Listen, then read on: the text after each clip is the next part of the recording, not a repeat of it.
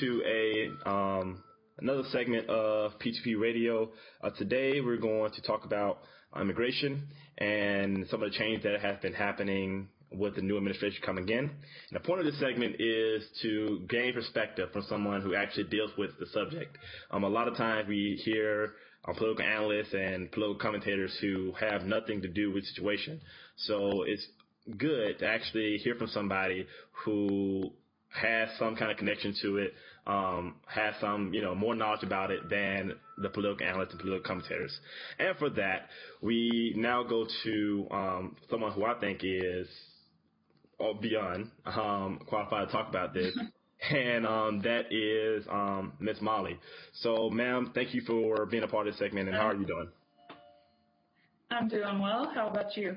I'm fantastic. So, uh, before we, we get into really the details, can you just tell us um, a little bit of background about you know your personal connection with um, this immigration debate? Um, I uh, am married to Marcos Felix. He is an immigrant from Brazil, and he actually came here on a visa. Uh, the first time he came was back in 2014, and then he went back after six months of being here because that was a requirement of his visa is to go back every six months. Um, then he returned again in around February or March of 2015 and uh, we met in August of 2015, fell in love, and got married last year. So we've been married about a, a year now. Well, congratulations to that. Um, Thank you. So, so he's been he was in the visa process. So, a lot of critiques that we hear um, in the immigration debate is that the United States is not properly vetting or screening people who come over here. Um, if they're on, you know, refugee status or green card or visa status. Um, is that true? Can you give us a little bit of details about what that process is? Um, I don't think it's easy at all for, for, especially for, you know, people from those seven countries that he's, you know, trying to ban from Syria, um, that those sort of places in the Middle East. He is really hard uh, for them. I believe their vetting process is about two years long. As far as for my husband, uh, it, it's hard to get a visa really for anyone. He said that you kind of basically have to lie about why you're coming here in order to get a visa. Um, you have to say, oh, I'm just going there for vacation. You know, I'm not going to stay there for a long time because otherwise they don't want to give you a visa. They think you're going to you know, stay there illegally, stay there for a long time. Um, and basically the process is you have to pay a certain sum of money. I'm not sure how, what the, uh, how much it is in his currency, which is reais in Brazil. Um, but it's, it's quite a bit of money from what I understand. And for people, you know, trying to come to the United States, a lot of the times the reason is because they don't have jobs in their home country and they don't have money.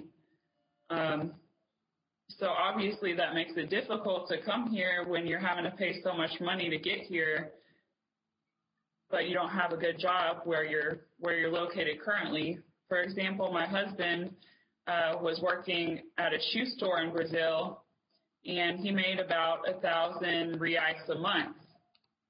Well, he said just an apartment there itself is something like 900 reais a month. So there's not really a way to uh, live on the salary that they have there. You have to live with, you know, family members. He was living with his mother at the time. Um, and he said, really, you know, no matter how hard you work, you're not going to have the opportunities that you have here in the United States. So I really disagree with the people who say it's easy to get here. It's not easy at all. And even if you do get a visa to come here, they just want you to stay basically for vacation and then go back to your country. Got you. So, um, I think that's the, I think that is what you just said captivates you know the struggle that we're having because America you want to be welcoming to people who want uh, a betterment of life who uh, may not be living in the best conditions back in their home country and wanting to come over here so that they can chase that quote unquote American dream. Um, but now people, someone will say to you, well, we have to think about, you know, national security and to people who who already, you know, here, these citizens who are already here who are struggling with jobs, with their economic status. So where do you fall along, along, um, along with that? And what is your thinking between the balance of being welcoming yet balancing national security? Um, basically, even to get a visa, you have to go to the, I guess it's called the consulate or the embassy in your country. Mm-hmm. Uh, for example, he had to go and have an interview at the Brazilian, the American embassy in Brazil just to get a visa to come here. Um, he is here on a vacation visa and he's supposed to go back every six months, um, which is kind of the crazy thing. They give you the visa for 10 years for vacation but you can only stay for six months and then you have to go back uh, back to Brazil. Um, so once you go to that interview at the embassy in your country, they ask you, you know, a series of questions about why you're coming here, how long you're going to stay. Um, you know, they do criminal background checks on you. It's not an easy process, and I think that they're doing a great job of screening people who are coming here. I, I don't see any issues with it personally. Okay, so let's turn the conversation to um, illegal immigration, which your husband does not fall into the category of. But first off, how do you feel about about illegal immigrants who come over here, you know, from Mexico or from other areas, um, who are not who is not following the process that your husband is, who he's waiting in line, he's trying to do the process, but these people are coming over here and you know wanting to stay here, and they're not following that process. So, do you think it's unfair, or how do you think about that? Um, I actually don't think it's unfair at all. I know a lot of people, uh, a lot of his friends even, who came here illegally from Brazil and they crossed the border.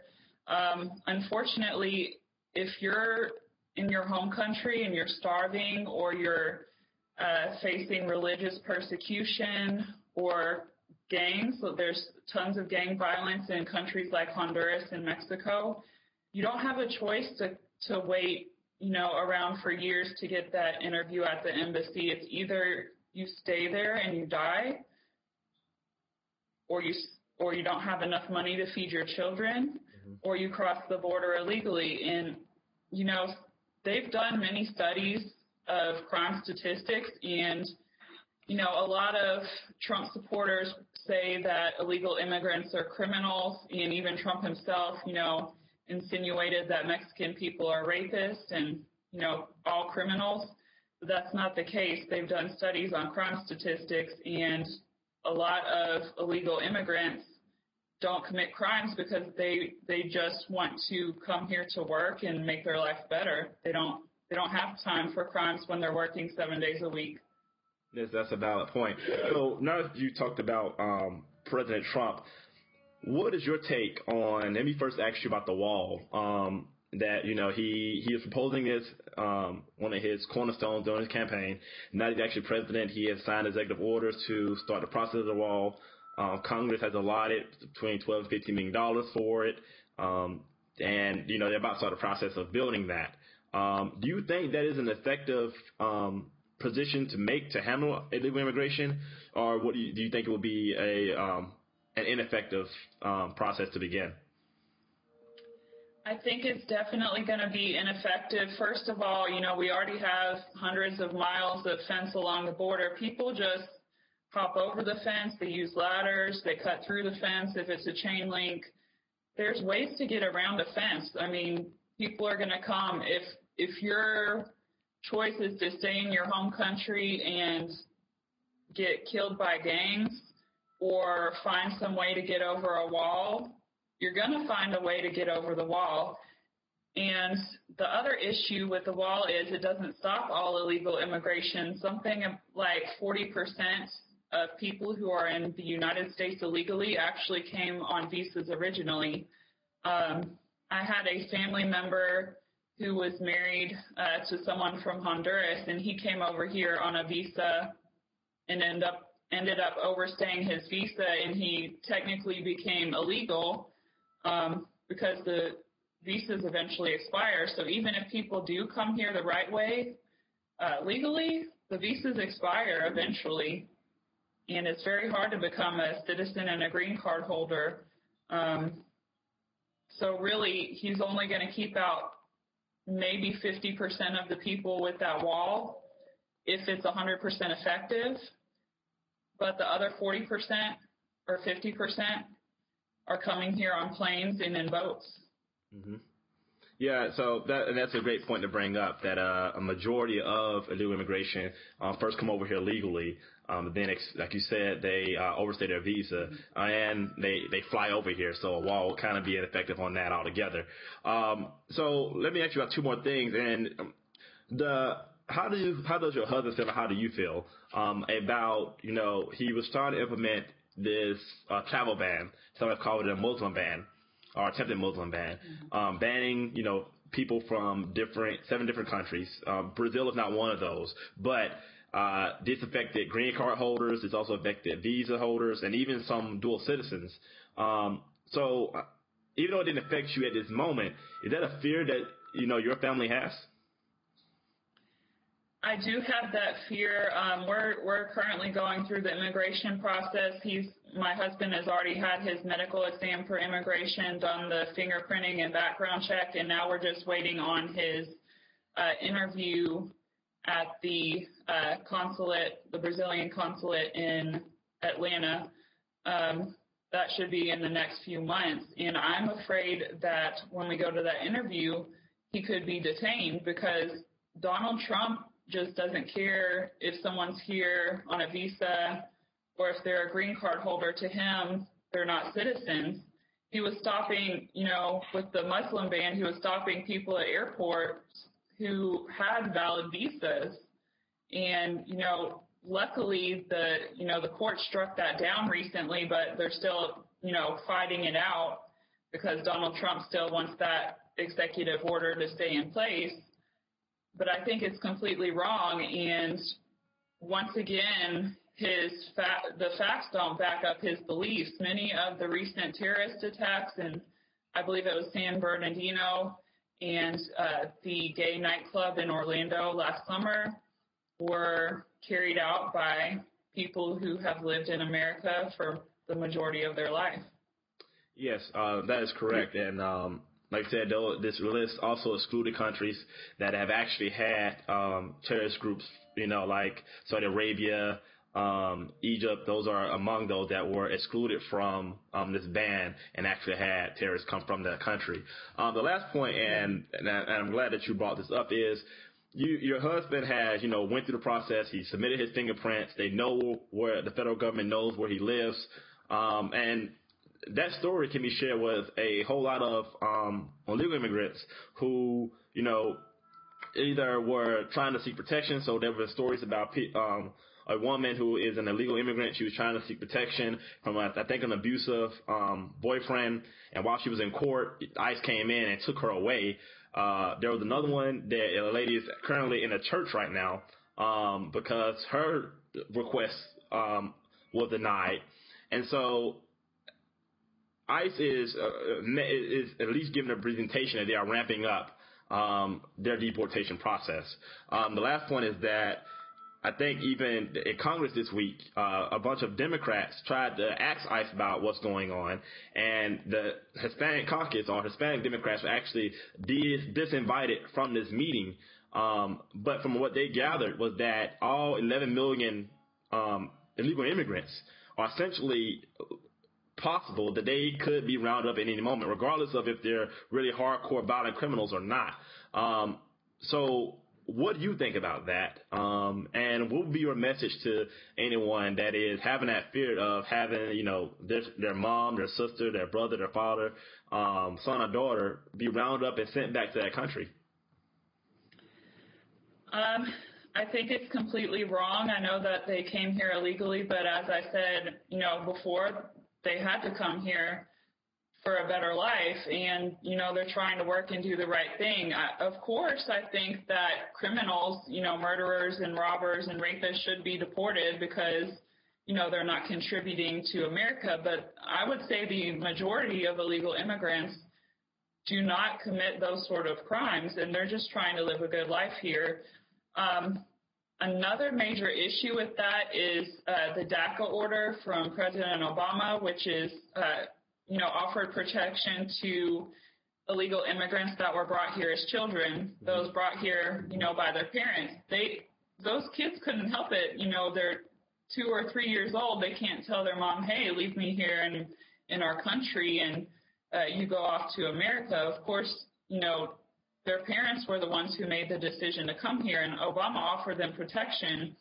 Um, but President Trump is starting to, uh, you know, repeal that that action and really is considering deporting even those people brought here illegally as children, which I think is completely wrong because if you were taken from your country to America when you're two years old, you you might not know the language of your home country. You really don't know anything about the culture.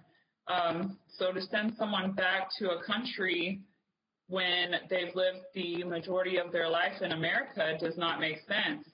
And I I feel for those people who are brought here as children, especially because now they're not being accepted as Americans, even though they've lived here their whole lives. They they usually speak English. They've been going to school in America. And, you know, they also would likely not be accepted in their home country of Mexico, for example, if they don't speak Spanish, they, they don't know the culture there. They would have no clue how to survive in the country because they don't remember it. Uh, yes, and I think that is a valid point. Um, in this discussion, I think we need to have um, to make sure that we just don't elope ourselves with the notion of we have to protect, you know, our borders and national security. But remember that um, these are human beings, um, and that they have the emotional ties not only to their community but to this country. Um, and that you know when they become a, a integral part of our society, they contribute back to it. Um, I think that discussion is sometimes lost when we just, you know, wrap the conversation up in um, patriotism and also border security and national security. So uh, thank you um, for you know bringing in this conversation. Uh, I think that hopefully the people who view this video will learn more about uh, immigration and take in you know not just not only your side or their side, but look at look at both sides and then come up with a more informed opinion. So thank you again for being part of the show. All right, you're very welcome.